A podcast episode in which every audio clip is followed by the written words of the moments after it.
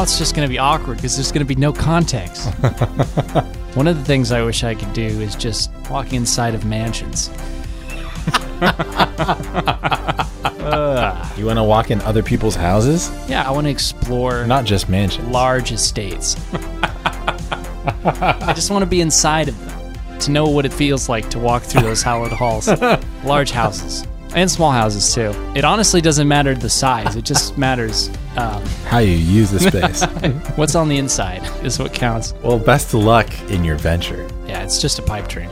Do you watch anything over the weekend? I've been watching season seven of The Flash. Oh, they've been hitting me with clips on YouTube with uh, Flash and Reverse Flash and Godspeed. Godspeed. But I saw them use electricity and they ignited lightsabers Yeah. and they were fighting with those. And I was like, am I missing out on something here? I've been watching that show for seven years and I love it. It's still good after all this time.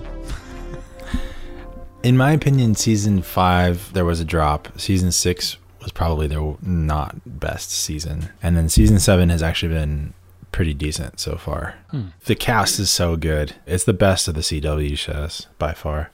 What are we talking about today? We have a lot to talk about about this. Oh, yeah. What are we talking about? Today, we are talking about the latest blockbuster to grace the silver screen, or would it be the golden screen? It'd be all screens because it's streaming and theaters.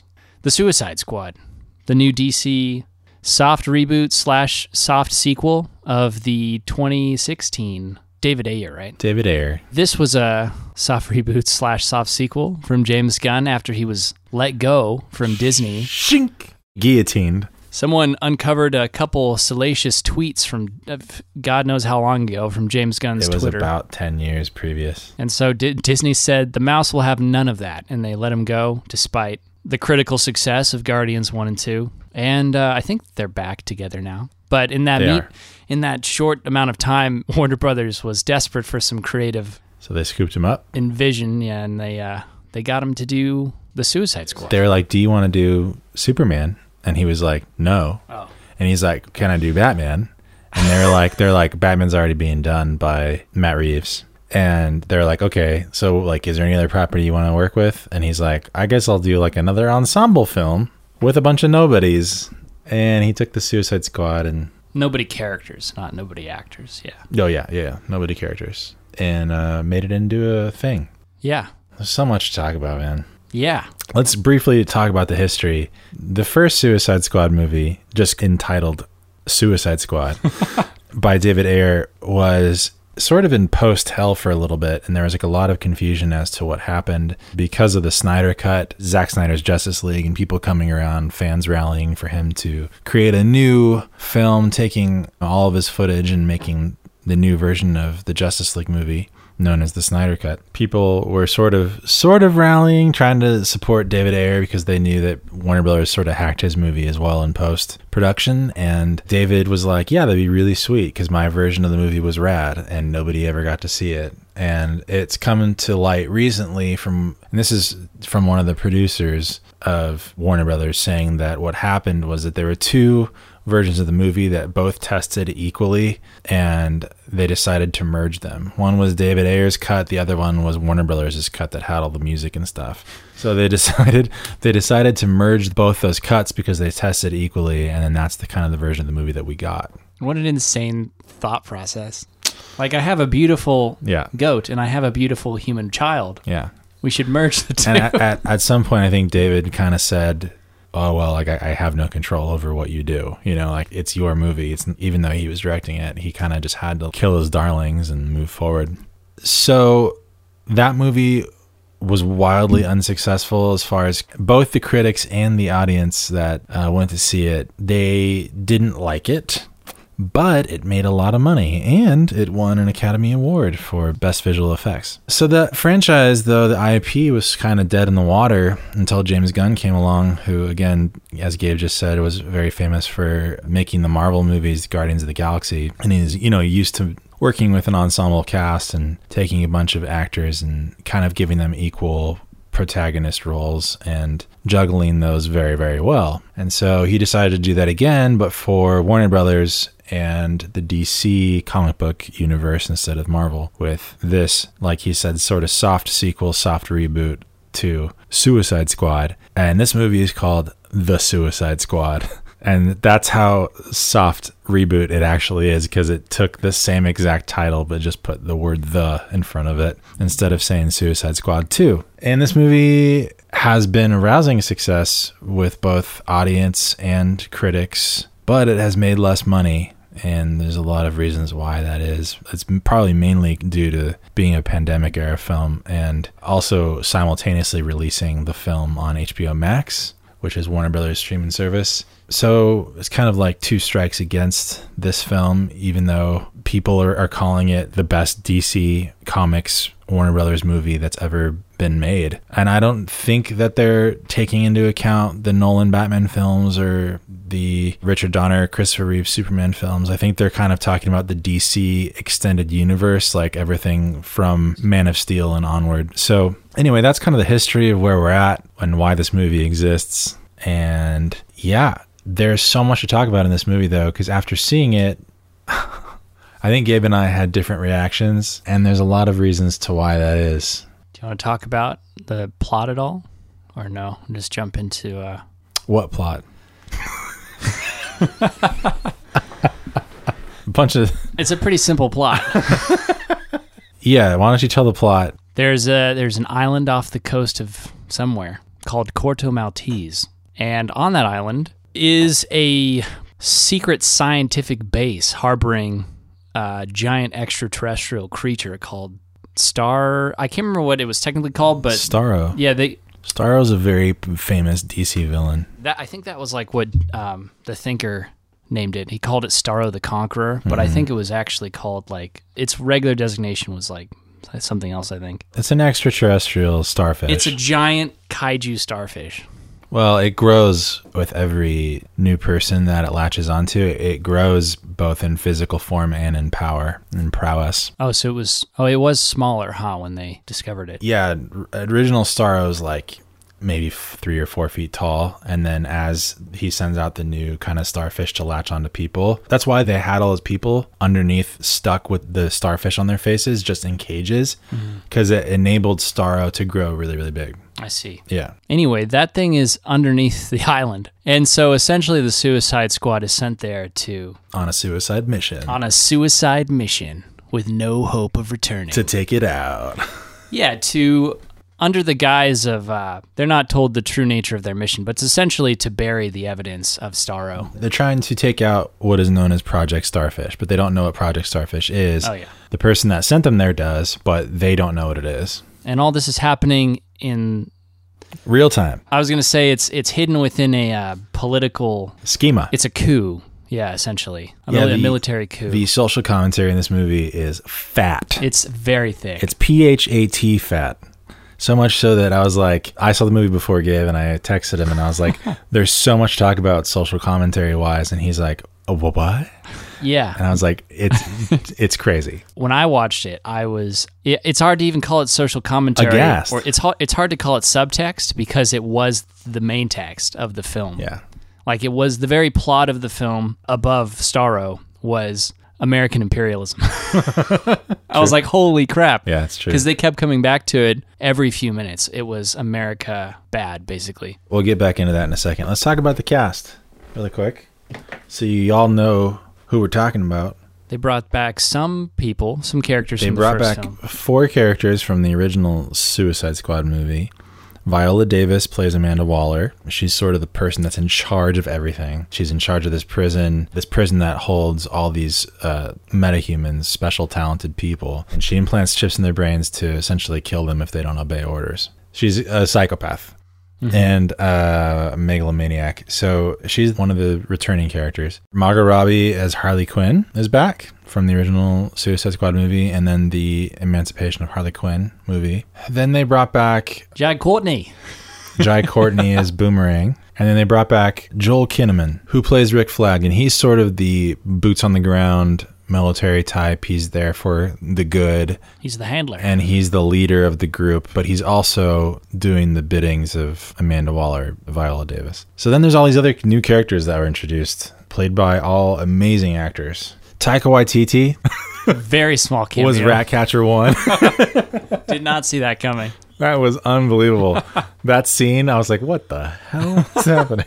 I was like, oh, they have reach. They have a lot of reach. So both Taika and James Gunn have treaded both the waters of Marvel Anyone can DC show up in a James Gunn movie at this point. I know for real. Did you see Pom Klementieff? Yeah, I immediately recognized her, but I couldn't pin it down like where she was from until I figured it out. I knew it immediately. I was like, oh my gosh, that's Pom Klementieff from the Guardians movies She's very recognizable. and the Avengers movies. Okay, so Michael Rooker, who's also from Guardians movie, played Savant. Nathan Fillion played TDK. The detachable kid. Flula Borg played Javelin. He was funny. Mayling, oh my gosh, I don't know how to say that last name. NG, that is her last name is NG, played Mongal. Pete Davidson, who's of SNL fame, played Blackguard.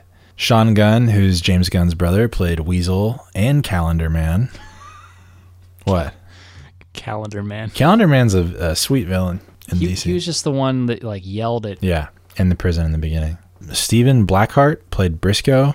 David Dastmalchian played Polka Dot Man. He's been an up and coming actor for a while. he's in Dune. He was in The Dark Knight. He's been in a lot of things. Peter Capaldi played the Thinker. He's cool because he's one of the doctors in Doctor Who. Then we get to John Cena, who played Peacemaker, and then Idris Elba played Bloodsport, and then Daniela Melchior played Ratcatcher 2. Talk about up and comer. She's gonna be huge. Yeah, she's gonna be a major star. I think this was her first English speaking role. Oh, really? Yeah, because she's Portuguese. I'm not sure. And then Sylvester Stallone played King Shark, but he was just the voice of him. Bird. Bird. yep. And uh, anyway, the cast was huge. I'm probably missing some people, but the main five people were Polka Dot Man, Harley Quinn, Bloodsport, King Shark, Peacemaker and Rick Pe- Flag. Peacemaker, and Rick Flag, and Ratcatcher too. so seven. I mean, seven people. There were five, expanded into seven because there were two people that were on the island from a different team. Not all the heroes or villains make it out of this film. Most of them don't. The protagonist. Yeah, anti-heroes. Anyway, this movie was nuts. Yeah. Where do we begin? I'm curious. Why don't you just, in a couple sentences, tell me, did you like it? I did. So I think I'd preface the things that I'm about to say with something you brought up right after you'd seen it to me, which is the way you watch it, which is I saw it in a theater with friends, which I think is the best way to see this movie. Gabe had other friends, by the way, It's a rare occurrence. besides me. I managed to scrounge up two other human beings. I think it was two or three. Two or three old friends of mine, and we went to see the movie, and we had a good old laugh, a good chortle. It was really fun. And I can't honestly remember much of the first film, but I do remember a general feeling of dissatisfaction leaving the theater. and this one, I did not feel that way. I was pleasantly surprised. All of the social commentary aspect of it was pretty shocking in the moment for me just because I wasn't expecting it going in to have such a heavy handed, not really a message, but like an undercurrent of political intention. But the mm-hmm. more I the more I reflect on that looking back, the more sense it makes to me both in the story and for these characters like on a meta level because they are the Suicide Squad. So you enjoyed it. Yeah, overall I did. What would you grade it as? Like, quick grade? Out of 10 or like on a letter scale? Either. Just like in a vacuum or in the context of the DC universe as it stands today? Not just in the DCEU, but like as a movie. as a movie? Yeah. Uh, probably in the realm of a of a of a B.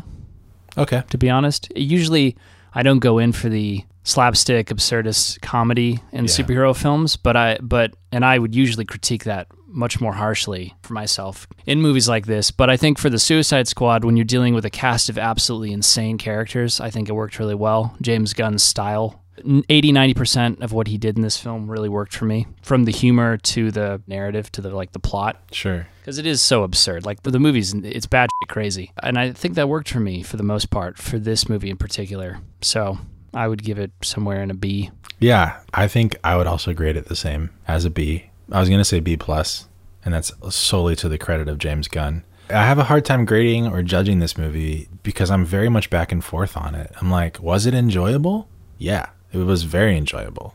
Was it entertaining? Extraordinarily entertaining.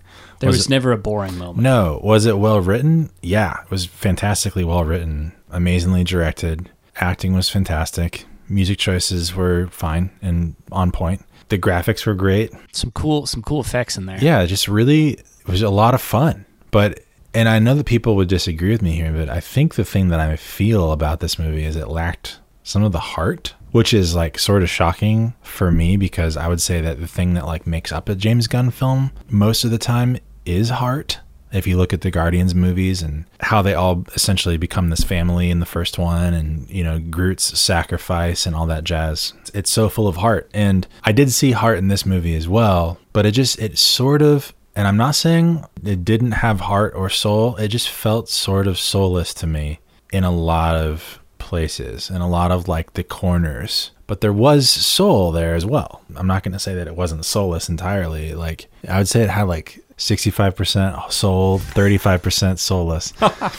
and I think that's what I'm feeling and why it kind of left sort of a bad taste in my mouth because I was expecting it to be 100% soul and heart and fun and entertaining on top of that. That's interesting. I would say I felt in percentage wise, it had a little bit more soul for me, mm-hmm. but it, I think it is hard to compare to like when Gunn struck lightning with like Guardians 1 and what he was able to capture there. I think my least favorite part about the Suicide Squad, honestly, is the first act. I think the first act could have been a lot stronger because the second and third acts were like exactly what I thought it would be. But the first act, so that's why I grade it less, and I feel like it has like 35% less soul because the first act was not as strong as it could have been. I really didn't like how it opened, even though hmm. I know a lot of people liked how it opened. I see. Yeah. And then it like rewound Yeah. and then kind of played like a gotcha. I wasn't a big fan of that. yeah. I had a really hard time with that from a like, critic standpoint and i'm being overly critical. I mean that's sort of like what this podcast is about. I'm trying to be as critical as possible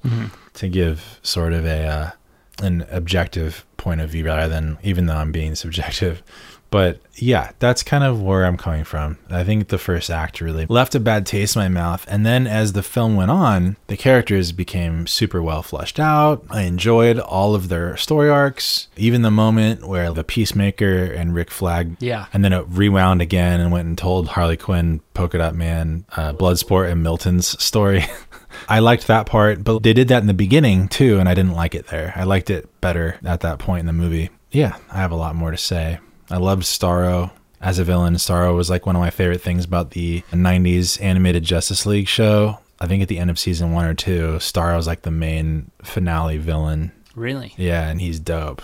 Does he do the same shtick in that? Yeah, exactly. But he takes over the whole Justice League. What? Yeah, I forget who beats him. I think it's I think it's the Flash, but I can't remember. I did not expect how far they were going to lean into that, both in a cosmic horror sense, but also in like body gore, body horror. When they were like ripping mm-hmm. people's faces off and bisecting them in that lab, I was like, holy. Yeah, that was another thing. This movie was rated R, and James Gunn often praised Warner Brothers for how much freedom they gave him to be able to make this movie R, whereas other studios have not given him the freedom to do certain things. Marvel. yeah, I love how balls to the wall it went in that direction. Mm-hmm. And like you said, I loved, I do think the second and third acts stood out for me as well because I just generally speaking in cinema, I'm not a big fan of rewinding time. It's, it does feel like a gotcha kind of, it's like a placebo. Yeah. Yeah. I was just going to praise some of the stuff that came later in the film, like you were with the turn with Peacemaker. Mm. Was that a turn though? I mean, whether or not you saw it coming, I mean specifically like when John Cena turned into a real actor. Because up for me, Pe- Peacemaker until the third act of the film Oh my god. doesn't have much of a character, Shots fired. John. and that's not to you know poop on John Cena because I think he's shown some chops in the past. But I, John when he- Cena. when he went full Agent America on Rick Flag, because Rick Flag is having that crisis of faith in his own country, I guess. In the third act, and you see them as foils of each other. I thought that was a really fascinating turn. And there's, a, I actually picked up a lot of emotion in John Cena's eyes as he was fighting Rick Flag, and then he has to fight Bloodsport. And it seemed like there was actually a lot of depth there that I'm excited for them to dig into in the Peacemaker show that's going to be on mm-hmm. HBO Max. that they set up with the post-credit scene of this film. Yeah. and that James Gunn is also basically in charge of, which is nice. So that was a very pleasant surprise for me. Yeah, yeah. There are two standout moments for me in this movie besides seeing Starro in like a live action form. The first one was I think it was the end of act 1 This is like where the movie took a turn for me, where they they bust into that camp and they kill everyone, only to find out that they were all on their side, like they were the rebels against the people that they were trying to take out. That was hilarious. Like that was an amazing sequence, amazing sequence for that one. It all came to this zenith where they found out that well, wasn't supposed to kill any of them. And um, the other thing that like the reoccurring gimmick was Polka Dot Man's mom. Yeah. That was so funny. I thought that that was very, very clever. One of the things about James Gunn's movie making is it's always interesting to me how much heart he can get out of such a comical or jokey topic. So like it's a funny thing to see this character who's seeing his mom and his hatred for his mom and everything that he interacts with. That's funny, but it's also the thing that is driving the character so that it's like the way that James Gunn directs that actor David to act serious. The character is taking this seriously, and he's very affected by the fact that his mother essentially uh, experimented on him and made him this nothing superhero.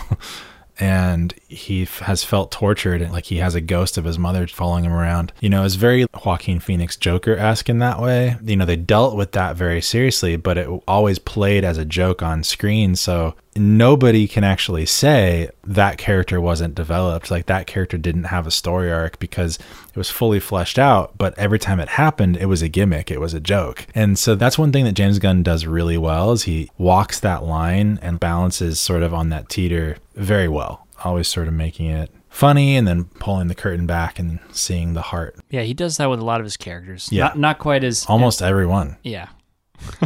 and I, like I said, I do feel like I didn't feel like it was lacking as much heart as much. I really enjoyed the emotional core that Daniela Melchior brought as Ratcatcher 2 to the group of. We're reminded throughout the movie just how these are really not good people. They're they're killing a lot of people. Even Bloodsport, the main anti-hero, the main character of the Suicide Squad, you could say, it opens with him, you know, like screaming at his daughter. but to then show that there is uh, still a something good inside of them, even if they're all kind of simplified as, like I said, the rogue character with a heart of gold. I think it worked enough for me that I didn't feel like it was lacking, for the most part, as much heart, or at least any more than I was expecting from a Suicide Squad movie. Yeah. and you could say the bar was kind of low. The thing that worked better in this movie was that the characters sort of remained who they were as very reserved, closed off emotionally people. When in the original movie, they began to trust each other, right? And they're like, oh, you have a broken past, you have a broken past. We can all kind of gather around that and rally and fight Cara Delevingne's character. And so this movie played more with like the fact that they're always you never know if like one of the characters is going to turn on you. And i think that you know that played into its favor. And that's kind of what you want from a suicide squad movie. And i think that was honestly the worst part of the first movie was how the characters kind of became this like family you know? Mm-hmm. And they shouldn't have done that in a movie that's supposed to be a bunch of villains. Anyway. What did you think of all the subversion in the second act with the the coup and Harley? Like one of the things that was confusing for me in the film was like why this guy, this up and coming leader of the coup, was trying to marry Harley Quinn, who was just sent to his island to, that was great and then she just shoots him, which I thought was awesome. But I was like, why is this guy trying to marry? well he he explained Yeah, that- he explained his own reasoning, but as a person watching the film, it's insane. Which I, I guess is it's part of the point too. But one of the things I loved about this film was how much more they gave to Harley Quinn uh, to like show that she can kick as just as much ass as anyone. And her whole escaping the dungeon sequence, and she's just like shooting and stabbing, and uh, she's brutal yeah, she's just killing everybody to get out of here. that's definitely her character, much more than it is in the first Suicide Squad movie. I know that people really liked the Emancipation movie as well. I didn't see that one. The Birds of Prey. I did see it. How is Ewan? He's good. good. Yeah. One of my other favorite things about this movie is the the analogy of how the rats are an example of Bloodsport's unwillingness to connect emotionally. That was baller by James Gunn. It's the chef's kiss. Like that was that was expertise filmmaking for sure. And then in the end, you know, he lets the rat Sebastian kind of cuddle up on his leg and pets him, which showed growth in him as a character and as a person to connect emotionally with another another being, another creature. because he couldn't even connect with his daughter, as you said. And so when I saw him connect with the rat, I'm like, oh, that's an analogy for him being ready to connect with his daughter, I think, which was nice. I thought that was a really beautiful touch. And that's how they ended the movie, which is really cool. Sebastian was adorable. Yeah. Yeah, the rats. I feel like you could pull a lot out of those too, even as moving towards like the political. Let's talk about the social Subtext. commentary a little bit. Yeah, it's a lot. You want to, you want to know the thing that stuck out to me the most? What? Okay, so there's a scene where Viola Davis, who is a black woman, is raging in her megalomania, and all the characters around her. You have a, a fat white guy with a beard, nerdy guy. You have a white woman, Very attractive. and then you have rolling my eyes. Then you have you have a couple other people, and they're all in this room where they're controlling everything. Let's call it the control room. Aptly named. Yeah. And Amanda Waller's like, I'm going to kill all of them.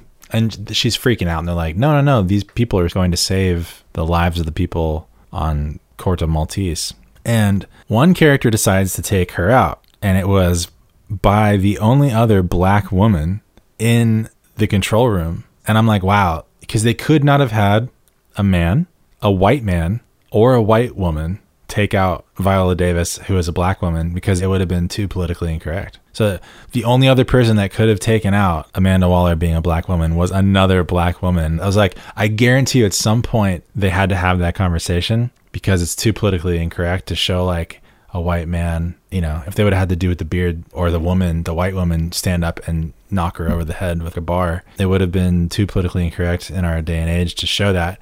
I'm not against it. I just thought it was very interesting because I was like, oh, yeah, there's no other human being, not even like an Asian person or like an Asian woman or man could have done that because race is so interwoven into the social consciousness these days that it could not have been another human being besides a person that is of equal race and gender. And I thought that that was really interesting.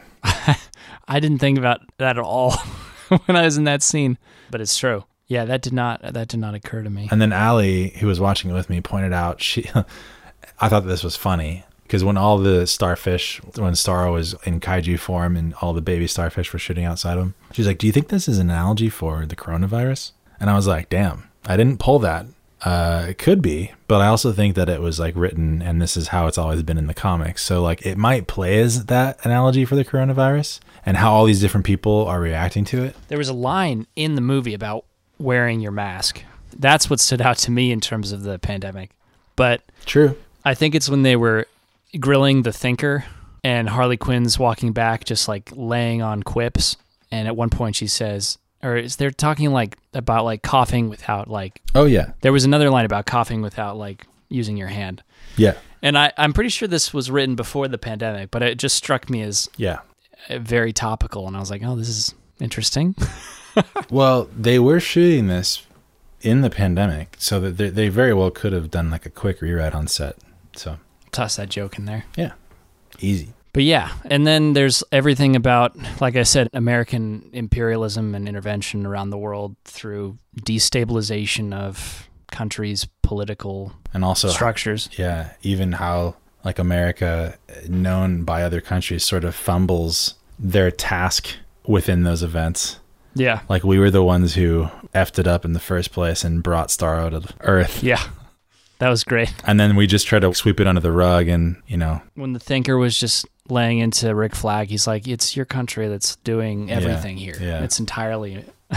and yeah, both from that and just like the whole political destabilization stuff, I was like, "This is." I was in shock because while it's all completely 100% true and accurate, and you know, historically, it's important that people can see this even inside the lens of a superhero film. I was just shocked that it was doing it so brazenly, which is awesome. And I'm really excited to see all the people that might get upset about this in their superhero movie. Because it was every few minutes, it was like, I think, what's her name? Who is the lead of the uh, resistance movement?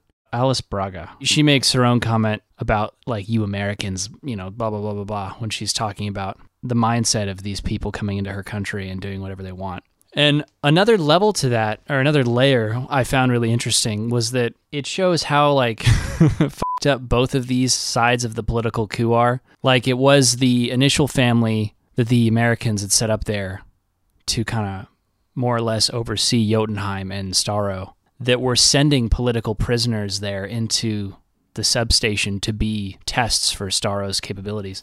Mm-hmm. But the coup was just as ruthless in terms of like what they were willing to do. So it was really interesting to watch, like, or to consider in this angle of American imperialism. Because the question always is on a global scale what's the best option? Is it just complete non intervention or like what? So, Foreign policy. yeah. Because it's the American intervention that has caused all this conflict in the first place. But it's just interesting in this movie that both of what we know about those that were in power before and those that came after were both corrupt and ruthless and little regard for human life. Right. And I'm curious who the resistance fighters under uh, Alice Braga were supporting. If they're like, they're overthrowing the coup, Yeah. which means they were in line with the family that was there before, which I kept thinking about in the film. Like, what's going to happen after this to the island? Like, yeah. Who's going to be left in power in this vacuum of, you know, governmental infrastructure? And it's interesting that like in the middle of this DC comic book movie, you were thinking about the power structure, like the infrastructure of the government of this space This island nation? that is made up. Yeah, know? it's not even a real place. That's so interesting. I'm curious if you have any commentary on the fight between Rick Flag and Peacemaker and all that, as far as social commentary goes. Well, they were, you know, essentially behind the whole thing. I thought that was great. That played into the social commentary because, like, Peacemaker being, he should be like an all American poster child, but he's not. I, I absolutely loved, like I said, everything they did with Peacemaker in the third act. He is embodying the American political machine of peace at any cost, of like yeah. the holier than thou sort of anything to achieve our goals mentality. And then contrast that with Rick Flag's disenchantment of that whole system where he thought he was doing what was right, doing what was good. And he comes to realize that he was just a pawn. You know, it's a really nice Yeah. metaphor for like everything that's been going on today with people. Rick Flag was probably the most honorable person in the whole movie. He's the only person that's not He actually tried to do the right thing. insane. Yeah. yeah. he had a lot of great character. I'm really bummed that he, He no, died? he no longer exists after this movie. Yeah. I, I'm also sad because they gave him such a great character towards the end. And but they I, really let you know that he died yeah. by literally showing a CGI a heart. you remember that? Yeah. Getting stabbed. The, yeah. That was really weird. They went inside of his body to show you that his heart got stabbed and he's not going to be like I wonder I wonder if at some point Warner Brothers saw the movie was like, So does Rick Flag die? and he's like, I don't what do you want me to do? Like put like a computer graphics like heart getting stabbed by the thing that they're like, Yeah. yeah. That's true. I, I was thinking that was an interesting shot. It wasn't even good. That was the worst CG shot in the whole film. as if it was thrown in there like as an afterthought. So funny. And then to finish that thought about the tape, the way it ends with Bloodsport essentially using it as leverage against Amanda Waller to let these people go their separate ways. Yeah, that was interesting. Really fascinating, morally gray ending there because the truth is still hidden and it's only being used as the collateral for these people to, Yeah. uh, I guess, be released from their hold and not die because they've still got exploding chips in their brains. He's acting completely in character by using it as leverage. And Yeah. that's the interesting thing. Because in the end, he's he's not a hero. Yeah. Still. Yeah. He's overcome his emotional stagnation, but he is still making bad choices. And I think that's sort of the heart of this movie and why it's still good. And again, like I said, I think it's one of the reasons that played into the detriment of the first Suicide Squad movie. Because by the end of the first movie, all their motivations were pure and good. Even Harley Quinn, who was like a murderer. She went around with Gotham and killed people with Joker. She's like got pure intentions by the end of the first movie. This one, you know, she's much more ambiguous and clearly a psychopath. Yeah, for sure. I think that's where the draw is because like that's what makes for a good character being well written is that they overcome their personal emotional hangups, but they are kind of still the same person by the end of the movie, and that's what makes it interesting. Yep. You know, it was scored by John Murphy. He did Sunshine. He did a very Oh. a famous piece for Sunshine called Adagio. Right, right. I, think know exactly what you're. But he hasn't scored much in the last few years. I I thought he was a pretty interesting but random pick for this movie. He must be a Warner Brothers connection. So James Gunn is going back to Marvel now, right? For Guardians Three. Yeah, he's directing Guardians 3, but he's got projects both with Marvel and with DC. working simultaneously. He's doing Peacemaker. He supposedly is going to do something else with DC, like potentially another Suicide Squad movie or different franchise. Pop off, King. And then he's also doing the Guardians of the Galaxy Christmas special for Disney Plus. There's a Christmas special. Yep, which will be canon and necessary to watch, I think he said before or after Guardians 3. Will it have Wookiees? I hope so. Could you imagine? I can. All right. All right. We'll catch you next time. On the Cult Popcast.